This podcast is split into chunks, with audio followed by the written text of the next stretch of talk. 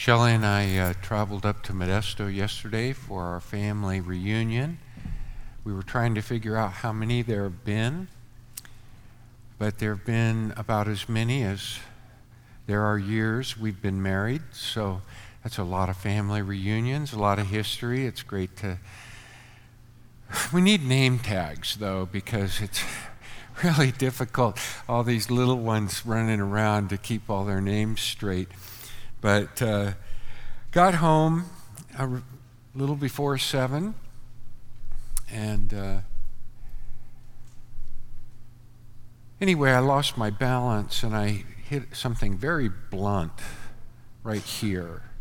I couldn't take a deep breath for quite a while.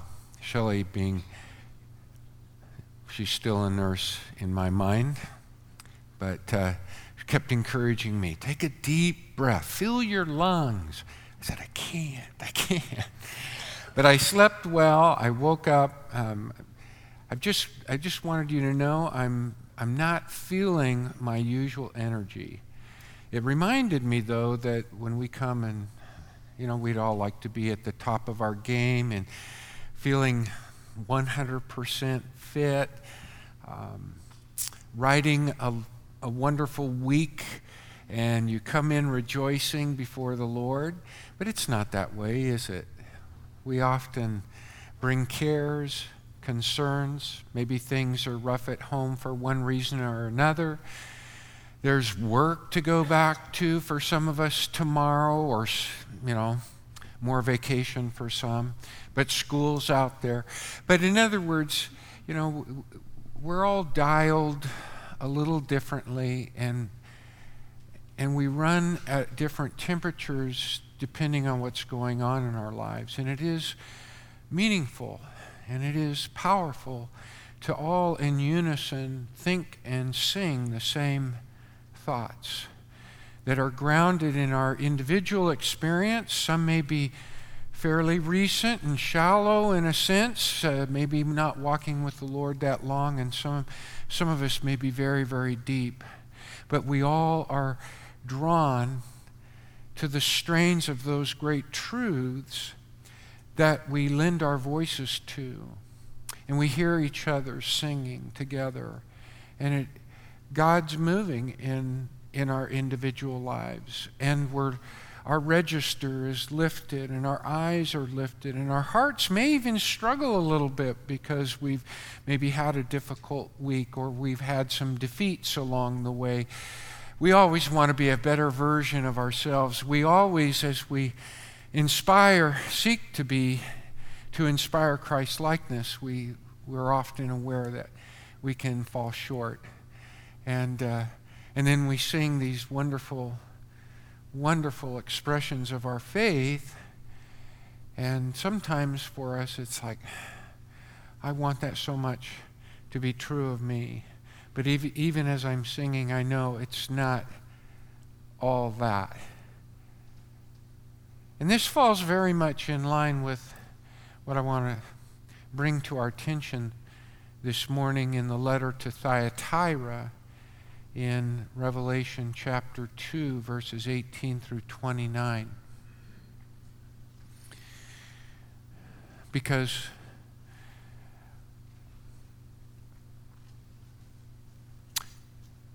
you, you never want to stop growing. I mean, maybe there are other ways I can put that. We never, as Christians, graduate. We never stop learning. We keep on learning. We are to be always changing and growing and becoming more like Christ.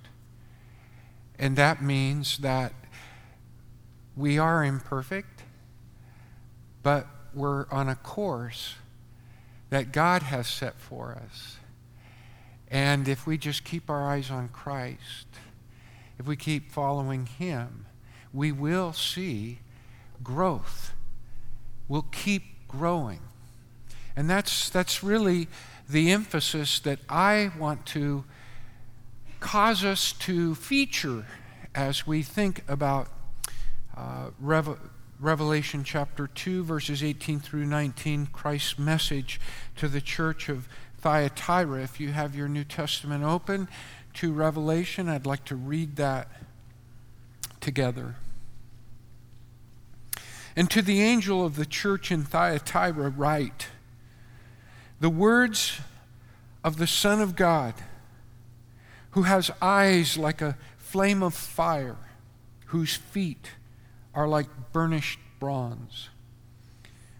I know your works, your love and faith. And I think when we read faith, we really should think faithfulness here. It's the same word. Uh, your love, your faithfulness, you could think loyalty and service and patient endurance or steadfast endurance, and that your latter works exceed the first. You should really underscore that in your thinking. It's so easy in these letters to just read them all flat, you know, as though they're all of the same bearing and importance. But the fact of the matter is, when he says that, he says, You're growing. You've grown. That's a huge commendation. That, that's, that's great praise. We haven't heard that. And I want you to notice it. But, verse 20, I have this against you, that you tolerate that woman, Jezebel, who calls herself a prophetess and is teaching and seducing my servants to practice sexual immorality and to eat food sacrificed to idols. I gave her time to repent, but she refuses to repent of her sexual immorality. Behold, I will throw her onto a sick bed, and those who commit adultery with her I will throw into great tribulation, unless they repent of her works. And I will strike her children dead and all the churches will know that I am he who searches mind and heart. I will give to each of you according to your works. But in the rest but to the rest of you in Thyatira, who do not hold to the teaching, who have not learned that what some call the deep things of Satan, to you I say, I do not lay on you any other burden. In other words, I have, I have nothing further for you to do than what you're already doing. Verse 25 only, and here he repeats what he said at the beginning in shorthand only hold fast what you have. Uh, what do they have? Well, these works that he draws our attention to at the very beginning love, serving, serving others, putting others first. It's, it's a word that is used a very menial service to others. Like, like in a family, if you say, uh, Jimmy, get up from the table and pour everybody a glass of water. You know? that service that meets the needs, helps others. Faithfulness. And then that leads to steadfast endurance. So this, this is a, a really strong encouragement and then verse 26 The one who conquers and who keeps my works until the end, to him I will give authority over the nations, and he will rule them with a rod of iron, as when earthen pots are broken in pieces, even as I myself have received authority from my Father. And I will give him the morning star. He who has an ear, let him hear what the Spirit says to the churches. Keep growing. But root out weeds of compromise. Keep growing. But root out weeds of compromise. Compromise doesn't have to be something negative. But when it takes the place of things that are so vital to our Christian walk uh, or prevent us from growing, they kind of stifle us. Uh, we, we, we quit excelling yesterday's version of ourselves. So then compromise becomes detrimental and it actually can cause us to stop growing. And worse, then we can start to uh, g- reverse, if you will, uh, our growth. I'd like to concentrate for a moment and just draw your attention to the very first work. These, you know, maybe you've been kind of raised to think it's all of faith, there are no works. Um, faith versus works kind of thing. But works is used here of faith in action, uh, faith on the move uh, faith that isn't just all in your head, but actually comes out in the character of your life. And here are some traits of faith uh, love, service, faithfulness, endurance. But I wanted to focus on love because love is that first fruit, if you will, or the first. Uh, I mean, anyway, that's uh, the fruit of the Spirit in Galatians chapter 5, verses 22 and 23. Love, joy, peace, patience, kindness, goodness, faithfulness, etc. All those strong qualities are because of the work of the Holy Spirit in your life. In fact, in Galatians 5, the entire chapter is given as Paul takes up that subject in various places 1 Corinthians chapter 2, uh, Romans chapter 5, and elsewhere the, the, the flesh versus the spirit. The flesh versus the spirit. I was talking to my older cousin yesterday, cousin in law. Not that I do have an actual cousin in law who is an attorney, he wasn't there, but this cousin in law is my cousin by marriage, really fine guy. And we were talking about the Word and talking about our lives and sharing, catching up.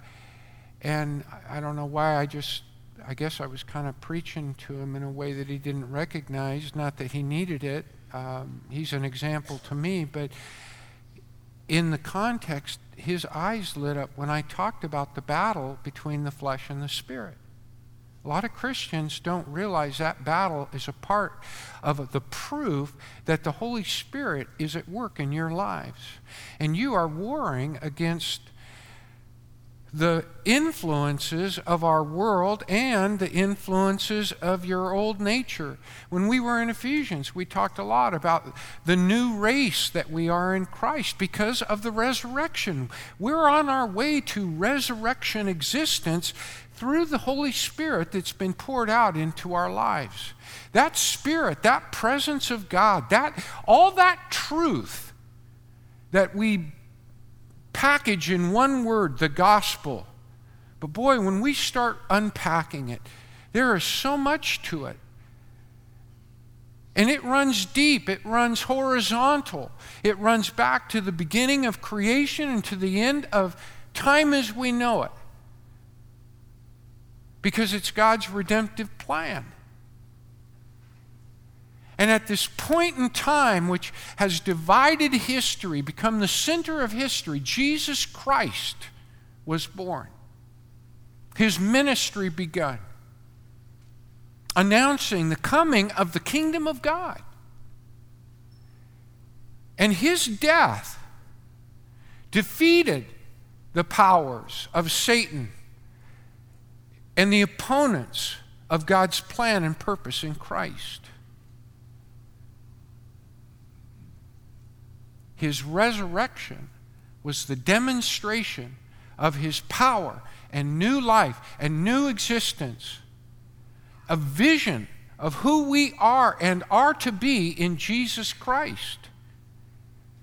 And the Holy Spirit is that down payment. I am I'm not making this stuff up. I'm converting scripture to you as I talk. You're familiar even with the word down payment or pledge of this new life that is ours.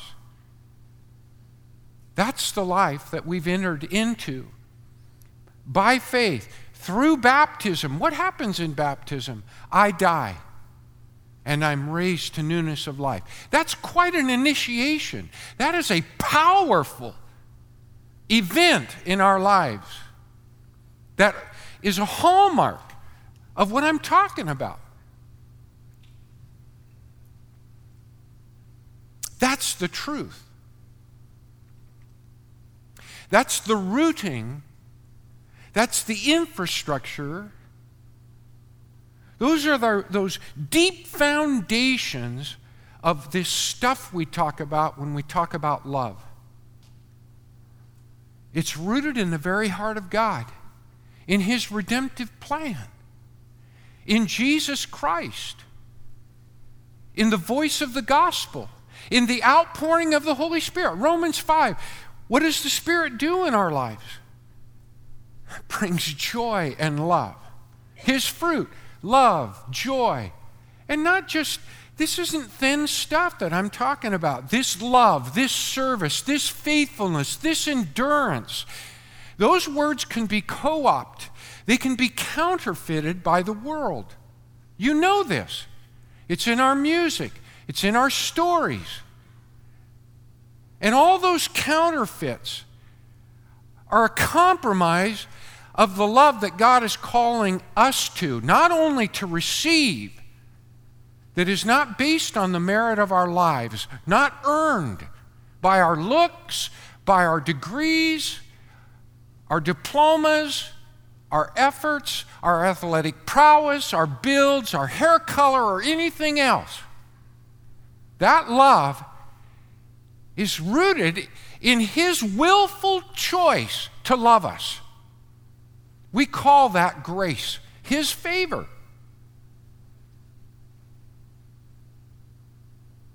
And here, Jesus, the Son of God, maybe you caught that. Remember, all these titles go back to chapter 1 in the vision of John. All of these elements, if you will, are characteristics of the exalted Christ, the resurrected Christ. And as the Son of God, we see the whole scope of God's redemptive work. In Psalm chapter 2, that's where this word, Son of God, is rooted when we read it here.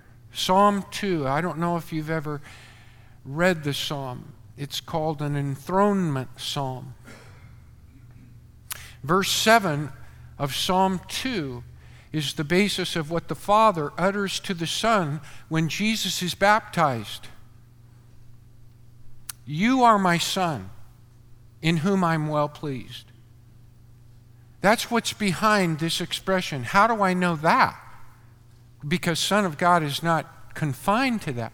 We know that not just from the beginning, but from the ending, when he talks about ruling over the nations and with a rod of iron. That goes to Psalm 2, verse 8 and 9. In other words, when we read this, and I remember reading it earlier this week, I thought, this is amazing because the emperors of Rome beginning with Augustus, because he deified Julius Caesar. He's now a son of God. And it, it, it, it, when, he, when he would bring out empire wide news, it's even called good news. Just like the gospel, the very word. The, celebrating the birth, commemorating the birth of the Son of God.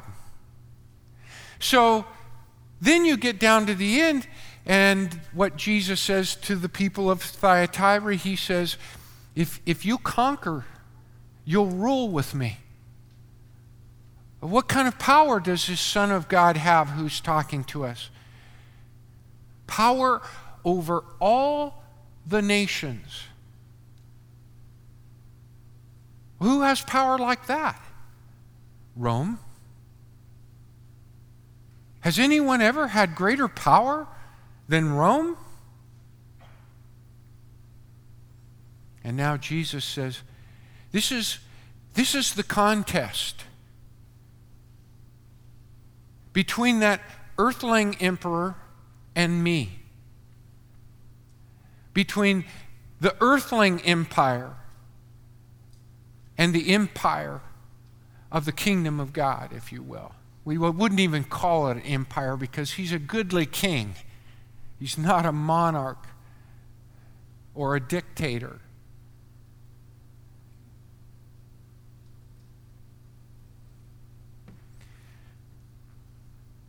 So I hope I'm trying to bring into view what's happening here because when, when Jesus says, keep doing what you're doing, I commend you because you're growing. Your last works, your latest works, yesterday's works, today's works are greater than your first.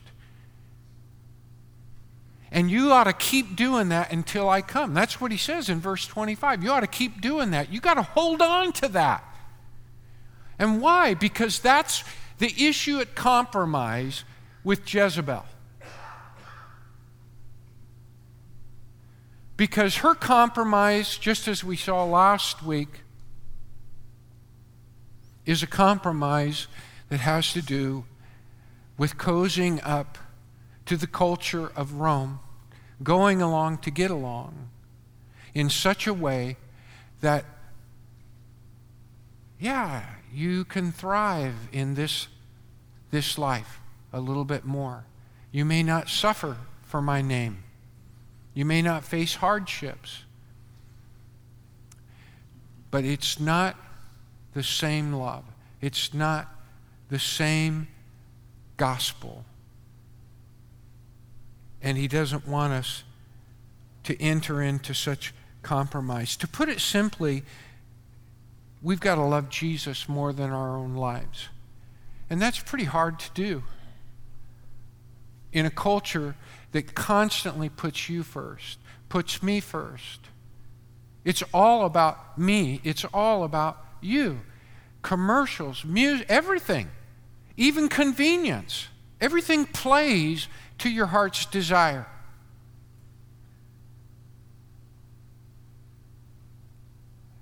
And our battle is different than that of Thyatira. Um, it's, it's amazing to me uh, all the detail that it would be fun to share and talk about.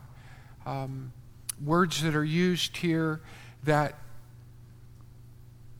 clearly are a reflection of the setting and the and the and the what we know about that city at that time. It was made up of it, it, lots of guilds. It was I would call it an industrial city. I lived in an industrial city once. It hadn't it had become gentrified, but it was once proud of all of its mills and trades. And remember um, in Acts 16. Um, Lydia is from Thyatira. She's a purple seller. Uh, the issue of his bronze feet, his blazing eyes, well, there are forges, and there, the city's known for its uh, bronze working, bronze smiths. Uh, they had a background as a military outpost, and they probably certainly made weapons and things like that. But as I said and alluded last week, to go along, you had to, and get along, you had to be a part of the many guilds. And I know it's hard for us to understand, but it would be like being a scab worker and not being union in a union town. And everything's at stake. So that's the compromise because when you were involved in a union then, if I can call them that, there was all these religious and political pieces to it that were directly opposed to Jesus and the truth of the gospel. And you had to engage in those things. And there, it was a really loose, why? It just seems so foreign to us. Our world is moving in that direction. But the description here of Jezebel, uh, again, she's a seductress. She's, she is a source of deception. That's the big thrust. The, the historical Jezebel that goes back into the Old Testament was the queen of Ahaz. And she came, he, the king shouldn't have married, the, the, the, the Jewish king shouldn't have married a foreigner, but she brought her love of Baal and the gods with her. And she sponsored, it says, 850 Baal priests. It was that situation that Elijah entered in when he called down fire from heaven and defeated the prophets of Baal. That's the Jezebel. She had holy men put to death. This is not her here. This is an allusion to that Jezebel to say, this one, like her, is directly opposing what I'm calling you to uphold. And you got to go deeper and you got to grow and you've got to root that out and hold on to the truth. Why? Let me just take a moment. There, I, I, I wish I could go into more detail, but I want to talk about this growth thing for just a moment. Uh, and I only have a moment.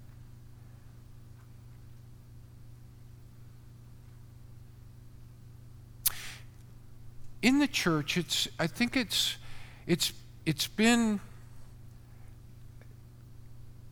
the nature of things that we come to Christ, but then we cover up our shortcomings. We hide those things, you know.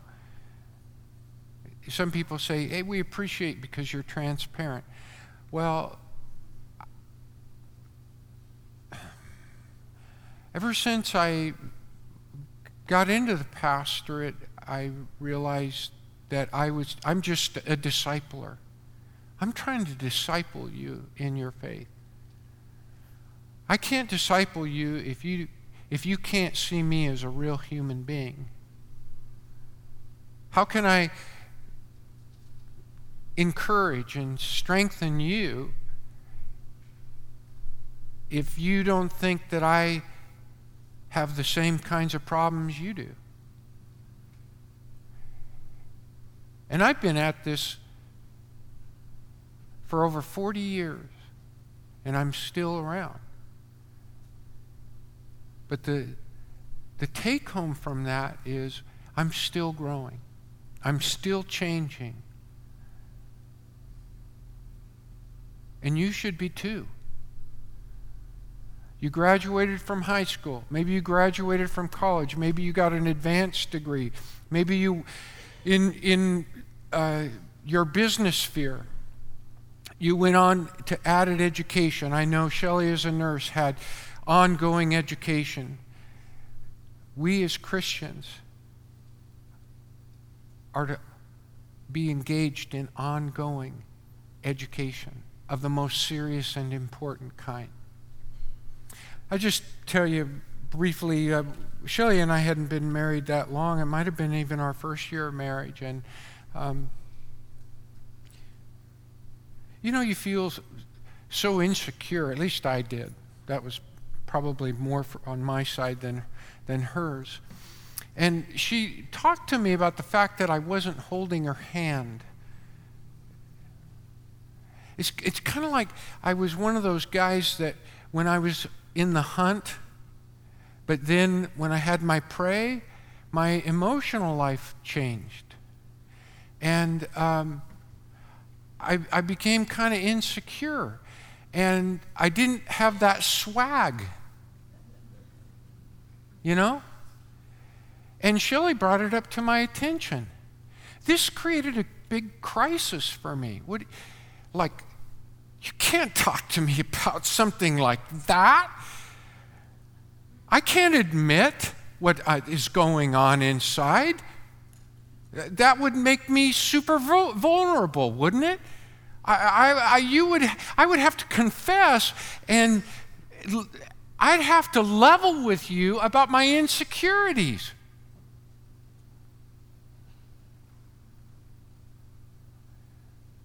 So I got angry about it.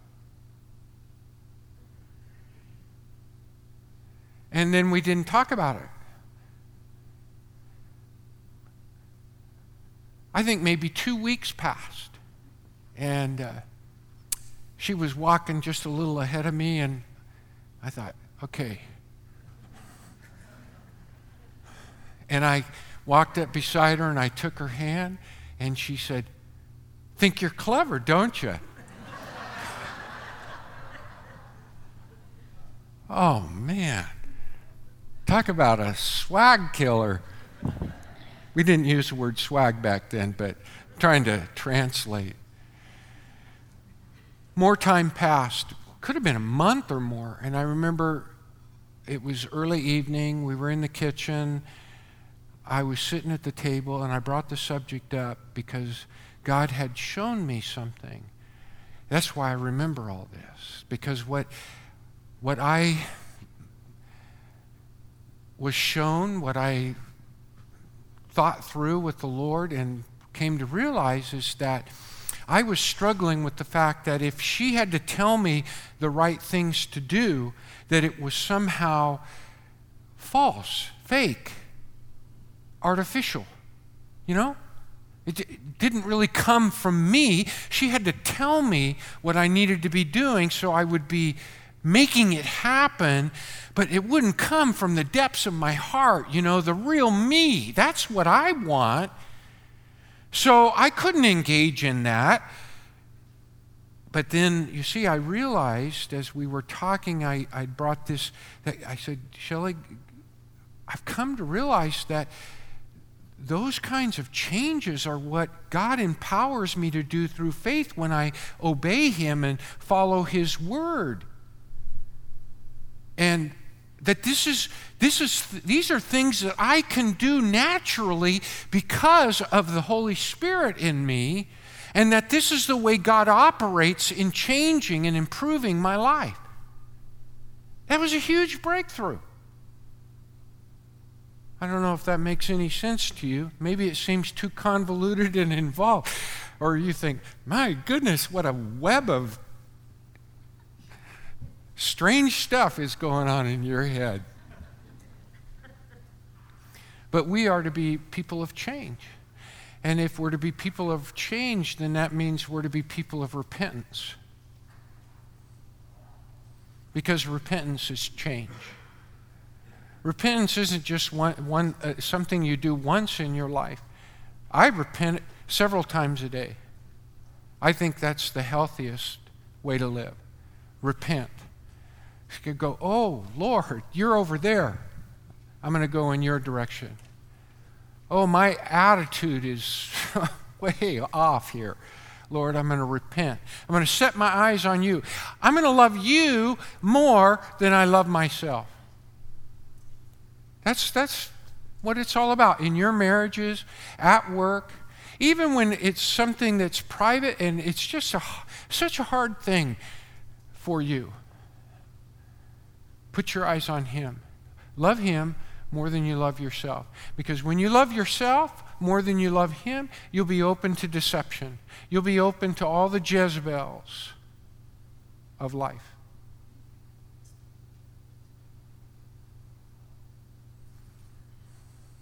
And you won't be open to Jesus Christ.